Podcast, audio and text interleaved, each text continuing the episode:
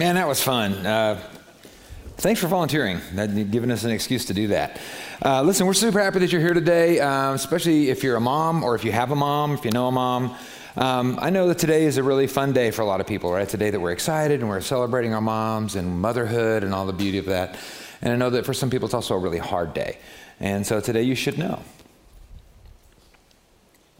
that if it's a happy day for you, we want to celebrate with you. And if it's a hard day for you, then we want to be in prayer for you, that God would just comfort you and sustain you and encourage you through this day. Um, quick announcement for you. A lot of you have been asking, like, what's going on with the land? You might look around here right now and say it's a little crowded in here. Some of you are sitting closer to people than you want to. Some of you had to sit with people you don't really like, and I'm just sorry. Not sorry, really. I mean, I'm happy. I'm glad the church is growing and more and more people are being reached and taught and helped in Jesus' name. So we're really excited about that. And you should know that the leadership of this church, your elders, we are aware of the crowd and we're aware of the parking stuff and we're aware of, you know, sometimes in the kids' rooms, we don't have room for all the kids. And so we just have to take a bunch of kids and tape them together and put them out in the backyard. But it's fine. It, they're fine. It's not even that cold or anything out there. So it's not that big a deal. But we're aware, we're aware that that is a less than perfect situation. We want to reach and teach and help as many people as we can in Jesus' name. Amen? Okay, so in order to make room for that, in order to allow that to happen, we're working very hard and we're proceeding with caution. Okay? When you start talking about millions of dollars, right, it's important to proceed. We don't want to just sit here and wait till it's too late, but we also want to move forward with caution. And the last thing we want to do is get ahead of God. And so we're being very mindful, we're being very thoughtful, and we're being very prayerful about the steps that we're taking um, towards possibly doing something with a new building. So, um, FYI, so this little piece of property we talked about a while back. Remember, I said it's it's south of the body shop, and a lot of people said body shop. There's a body shop, and then I said it's south of the bar, and everybody said, Oh yeah, yeah, I know. so this, south of Max is down there on the other side of 281. Uh, there was a nine-acre piece of property that we looked at, and we really liked it. And as we looked at it, we started into our due diligence, and we kind of realized it wasn't big enough. But what's really handy is right next door to it was another four acres. So what's happened right now is we're under contract for all of that. For it's almost 14 acres. Yeah, you can clap, but but but with but, it's got to be like the golf clap, like wait, wait, wait, or, or should we be doing this thing right? So we're proceeding, but we're proceeding with caution. So now we have a due diligence period, which a lot of times might be 30 days, and we have up to like 120 days. So we're checking with the city, we're talking to the highway people, we're seeing what the tree ordinances are all about. We're finding out what drainage looks like on this property. Is all of the property usable? All kinds of other stuff we're looking at.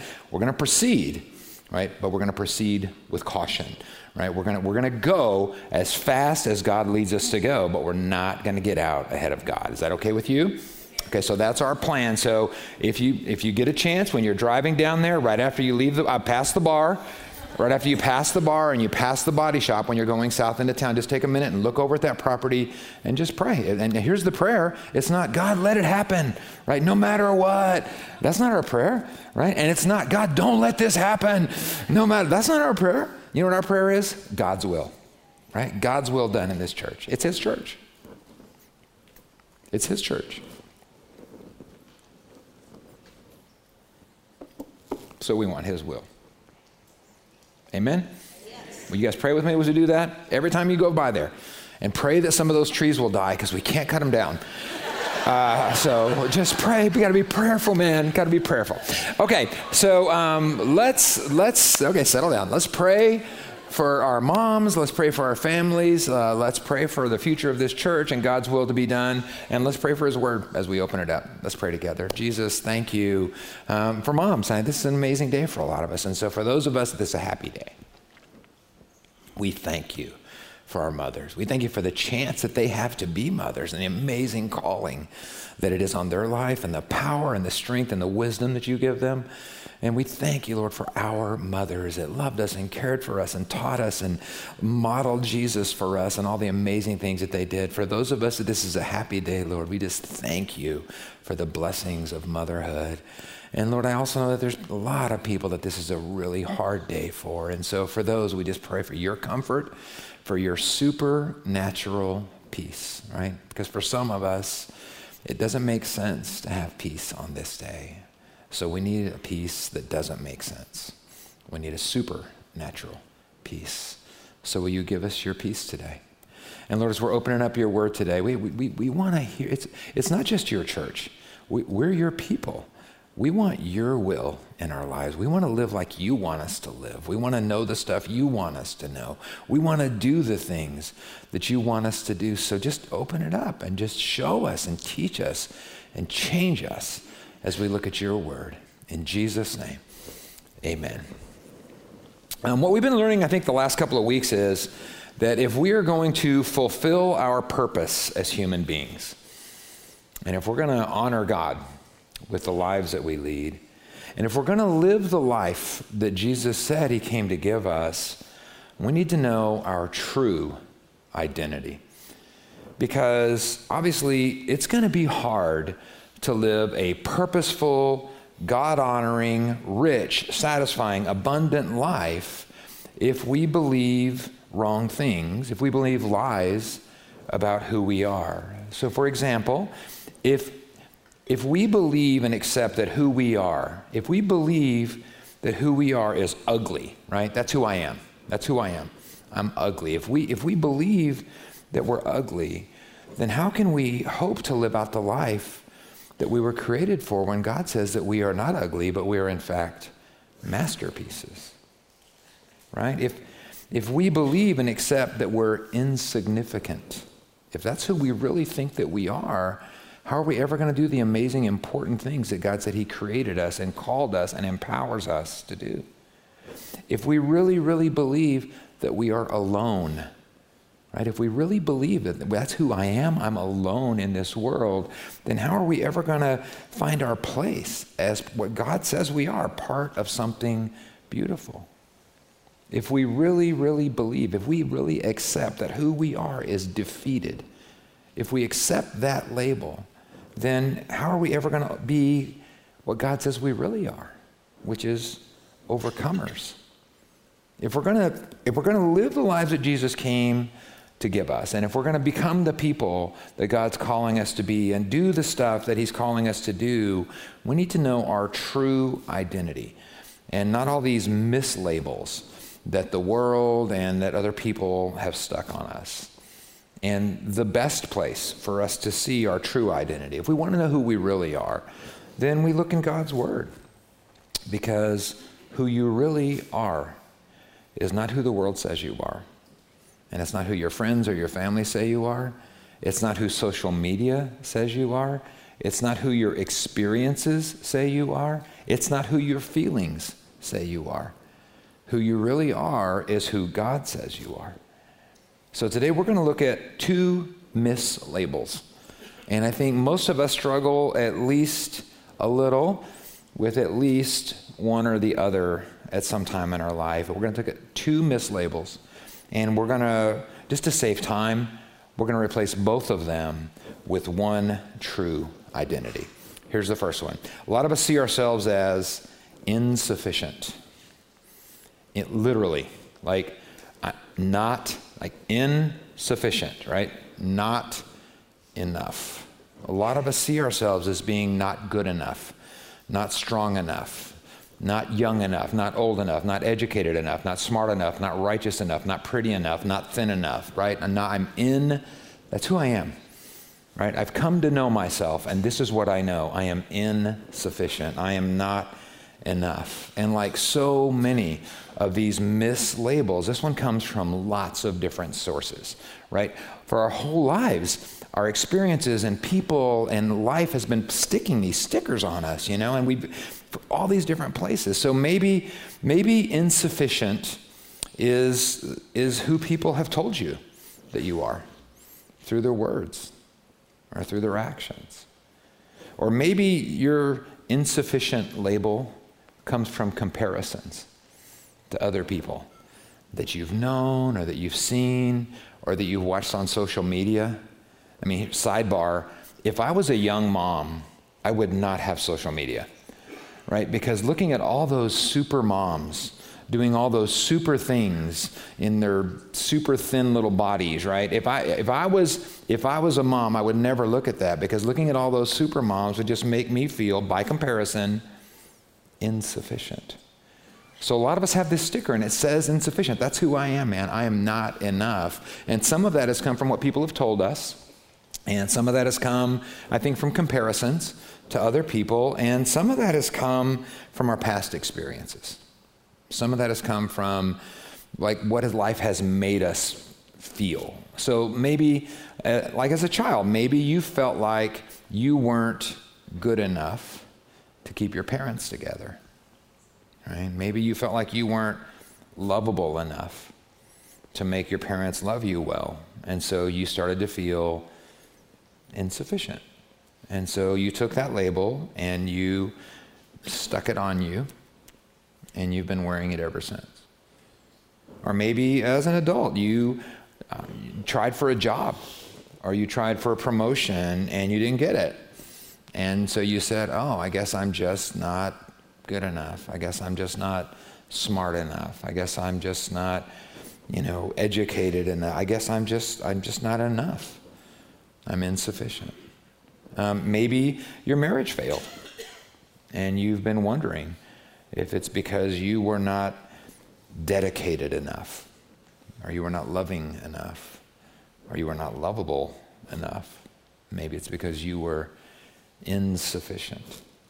Or maybe it's like maybe your finances or your career or your education hasn't gone well, and so you've struggled with feeling insufficient, right? Less than, like not enough. Or oh, maybe the big one. Maybe you feel like as a Christian, you're not doing it right. You know, you're not getting you're not getting better fast enough. You know, like I, I, keep trying not to sin, but I keep messing up. Or I keep trying to do good things, but I never do. Maybe I'm just insufficient. Maybe I'm just not enough as a Christian. And however you got there, maybe you just like heard it so much or, or felt it so strongly that you finally, you finally just accepted that insufficient is like, that's your identity. And that's, and now you like wear it around like a, na- name tag, you know, hello, my name is insufficient. I'm not, I'm not good enough. And that's who I am. And wherever it came from, it starts to bleed out, right, into every aspect of your life. And what we've been seeing is that when we believe these mislabels, the results can be tragic. So let me list a couple for you. If I believe, if I accept that I am insufficient, here's a couple of the tragic results of that. One is I won't ever take on anything hard, right? I would never try anything hard because I know going in it's not going to work. Why? Because I'm insufficient. Um, another thing, I think if I really believe and accept that I'm insufficient, every time things get hard, I'm just going to quit. Why? Because I know it's not going to work out. I'm the problem because I'm insufficient. Uh, every time something goes wrong, I'm going to know it's my fault.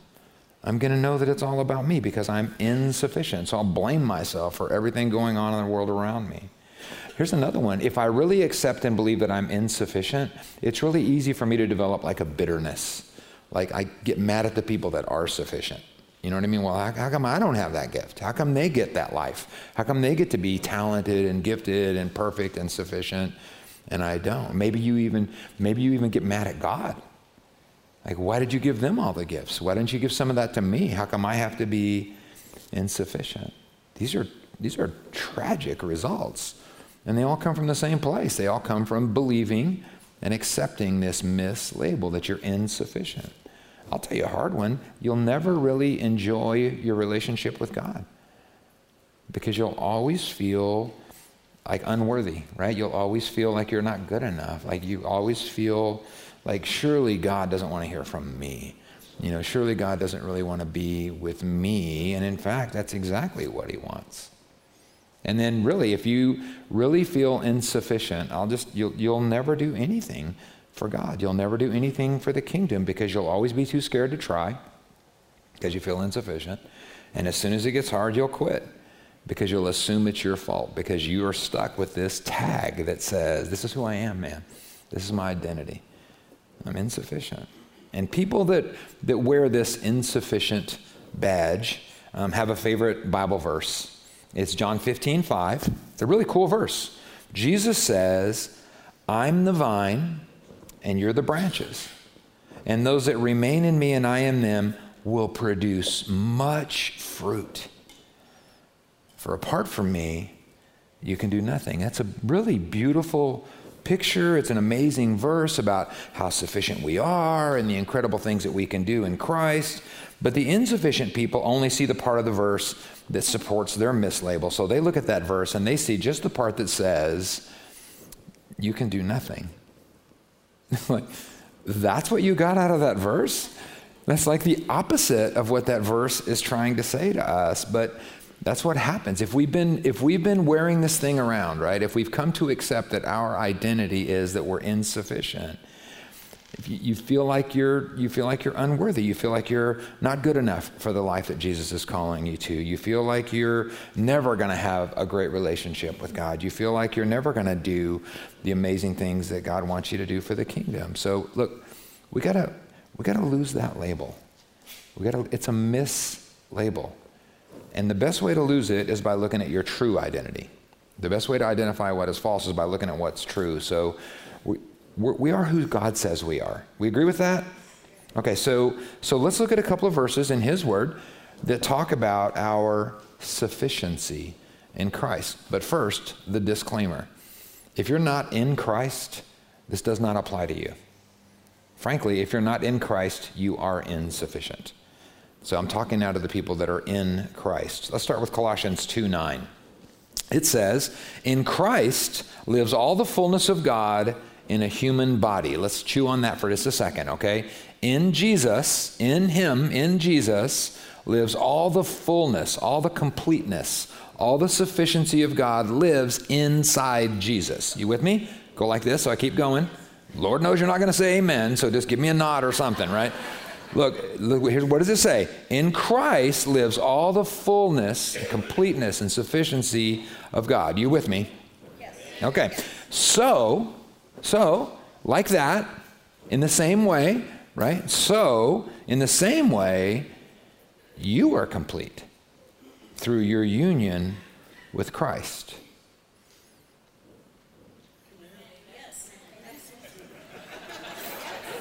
It's hard to even say amen to that, isn't it? Like that, that's, that's, that's like a big thing to, to, to accept, right? That, that through your union with Christ, all the fullness of God lives in you. You, you you're not insufficient. Through your union with Christ, this you have all the full sufficiency of God. Is that hard to believe? Let me ask you this Is that what it says? Yes or no, man? Is that what it says?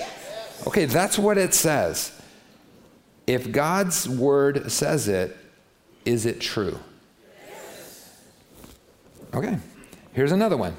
If you've ever felt like insufficient, if you've ever felt like, you know, I'm just not good enough, I just can't, here it is, Philippians 4:13. You should get this tattooed on your arm. For I can do everything through Christ who gives me strength. If you feel insufficient, I'm telling you, you should get a tattoo. It's time, right? And you could get it like on your arm right here. Are you gonna be cool? Get it on your forehead, right? But get it backwards, and that way when you look in the mirror every day, it'll say right there, I can do everything through Christ because He gives me strength. What is Paul saying here? Paul's the one that wrote this, and he says, through Christ, he can do everything. Right? He's not insufficient. Through Christ, he's saying he can do anything. He can do anything through Christ. Now, you may not be as good as Paul. And you might not be as smart as Paul, or as strong as Paul, or as righteous as Paul. But Paul admits that everything he does is not through his own goodness or righteousness or smarts or strength. It's through the Spirit of God. So it has nothing to do with how good or smart or educated or, or strong he was. And it has nothing to do with how good or strong or smart or educated you are. It has to do with the Spirit that's in you. So before you answer this question, let me tell you Romans 8 tells us that if you do not have the Spirit of Christ living in him, in you, if you do not have the Spirit of Christ living in you, you do not belong to him at all. If you do not have the Spirit of Christ living in you, you do not belong to him. So, how many of you would say you do have the Spirit of Christ living in you? It's everyone that belongs to him, right? Everyone that belongs to him. So, here's another question. You have that Spirit of Christ living in you. Is that the same Spirit that Paul had? Yeah, it's the same spirit that Paul had. So if that spirit is what was enabling Paul to do everything, should you be able to do everything that Paul could do? Yeah. Yeah. So can you do everything through Christ who gives you strength? I'm just asking. Yes. Is that is that look, don't you don't trust me. It's right there. Is that what it says? Is that what it says? I could tell it's a brainwashing day today. I'm just going to like, ah.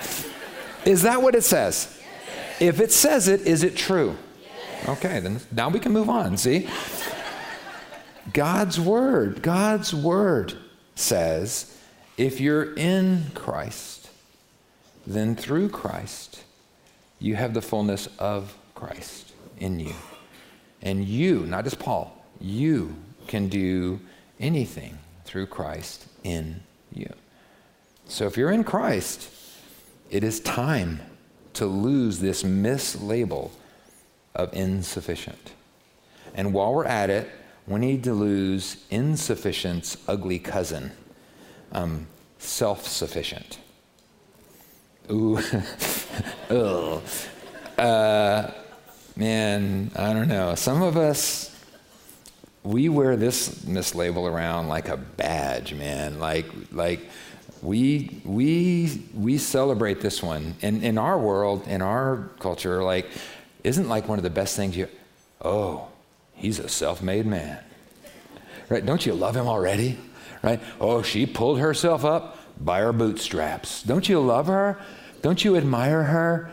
Don't you want to be her? Don't you want to be that self-made person? Right? That's really glorified. Like come on we're americans right even more so, we're Texans, right?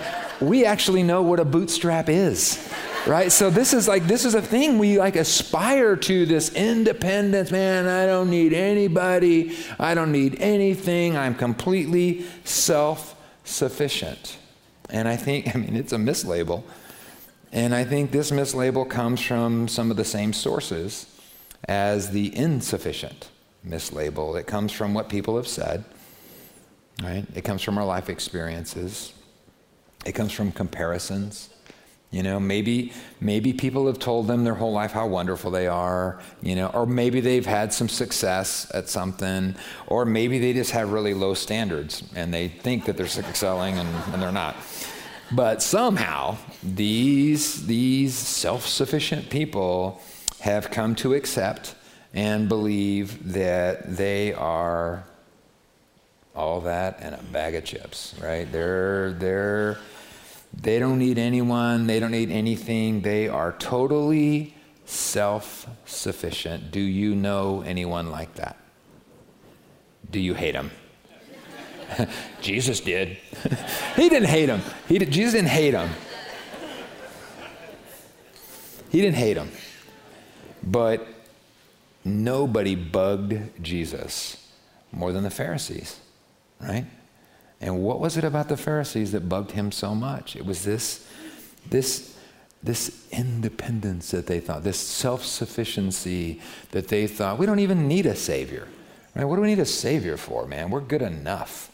Right? We are so good. We are so righteous. We are so holy. We don't, we don't need anybody. We certainly don't need a Savior. Why? Because we are totally self sufficient. And I think you know, self sufficient people, they got a favorite verse too. It's the one that the insufficient people are getting the tattoos about. It's Philippians 4:13. Let's read it. For I can do everything through Christ who gives me strength. That is an amazing, powerful verse about the power of Jesus in us. But sometimes self sufficient people forget that last part, right? And all they see is the part that says, I can do everything right? We've seen it, haven't you, at the gym? right? Haven't you seen it, right? Haven't you seen it when somebody's going to run a marathon, right? I can do everything, right? When somebody's trying to break the sales record or whatever, I, I can do everything. And it's like, that's what you got out of that verse? That's not at all, that's the opposite of what that verse is saying. But these people with this mislabel, they think they can do everything on their own. They think they're totally independent. They think they're totally self sufficient. They think they can do anything, anytime, without any help from anybody. And that is a mislabel.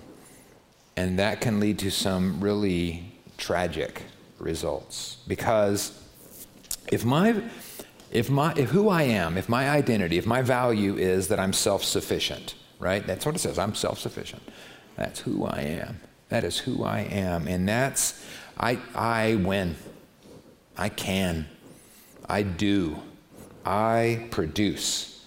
And if that's what makes me me, right? If that's what makes me valuable, if that's what makes me matter, if that's what makes people love me, if that's what makes me who I am, then when I fail to win, or I fail to do, or I fail to produce, then, then that must mean I have no value. And I don't matter. And I'm not lovable and I'm not anybody. So these self sufficient people have an incredible fear of failing. And this shows up in seriously some tragic ways.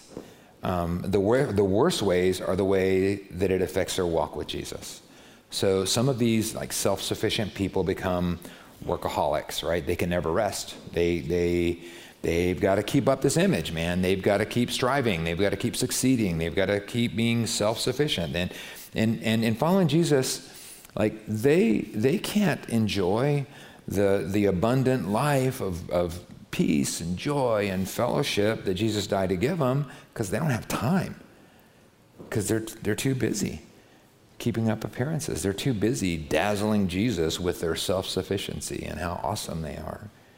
And I'll tell you something else. Sometimes these self sufficient people um, have a tendency to lie a little bit or to, to cheat because they were, they're trying to prove or exaggerate their self sufficiency. And so, and they can never ask for forgiveness or help from Jesus because they don't accept that they need it. And I'll tell, there's just a list of these. These are tragic results of feeling like you're self sufficient. Um, some self sufficient people never try anything new. You know why? They, they can't fail. They must not fail. So they, all they ever do is stuff that they know that they can do. And so, I don't know, maybe Jesus is calling them to do something new. Maybe Jesus is calling them to do something different, but they don't because they're so afraid of failing. They're so afraid of looking like they are anything less than completely self sufficient. Some of them are so, it backfires, right? Because they're so set on not needing help that they can't accept help when they do need it. And so they end up doing the thing that they hate the most. They end up failing. Um, some of these self sufficient mislabel wearers become very judgmental of other people. Like, I'm self sufficient, I'm doing it right, I'm doing everything, I don't need anybody. And anybody that doesn't live up to that standard in my eyes is less than me. So I become really judgy. And then here's a huge problem for Christians that have this self sufficient mislabel they become their own limit switch. They, they become the lid right? God wants to do this explosive, amazing thing through them, and they become like the lid on it. Because if I'm, if I'm not, if I think that I can do it without God, then I would never invite God to help me. Right? Maybe God wants to do something so amazing and incredible and supernatural in me that it could only be done through His power. And when I say I don't need His power because I'm self sufficient, do you see what's happening there?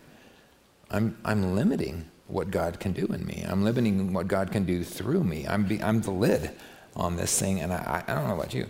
I don't, I don't want to do just what I can do on my own, right? I want to I wanna know what God can do through me. And that's hard if I don't think I need him because I'm so self sufficient. And then I think maybe the most tragic result for self-sufficient people is when they do fail, it is it's just crushing to them because they find out that they're not totally self-sufficient.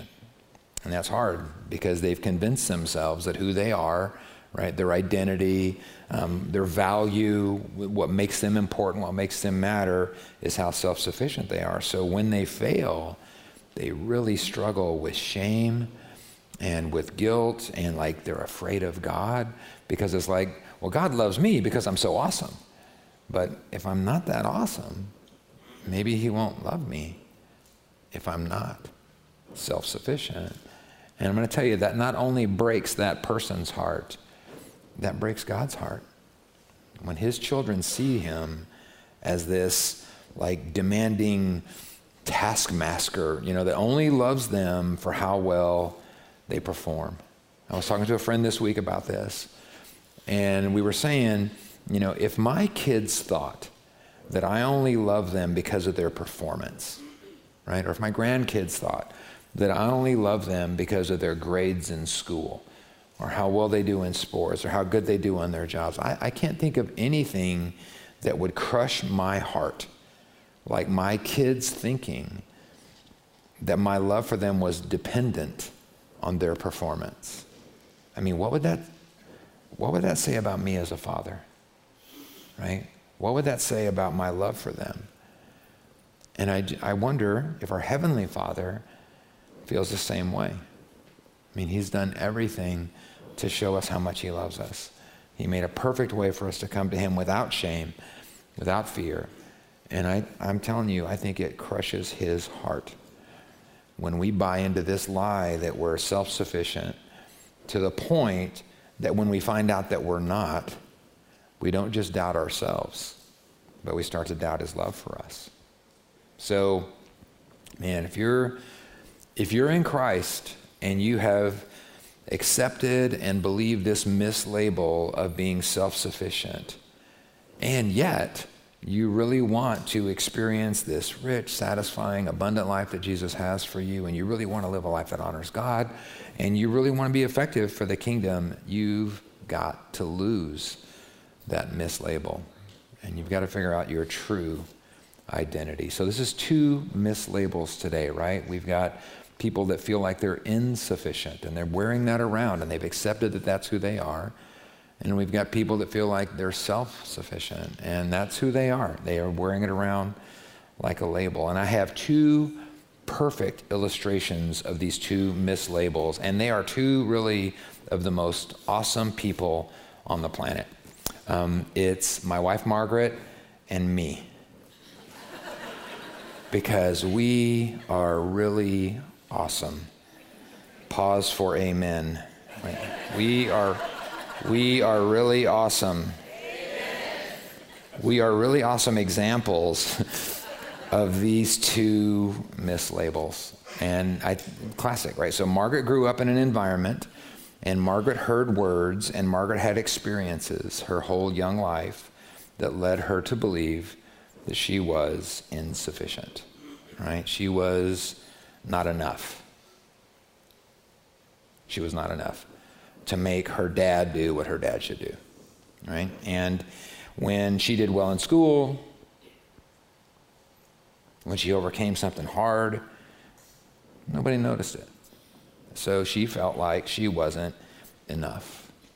And then that's like plagued her her whole life. And other experiences reinforced it. And she, she developed these feelings of inadequacy and a lack of confidence and fear and like trouble accepting love, even from God.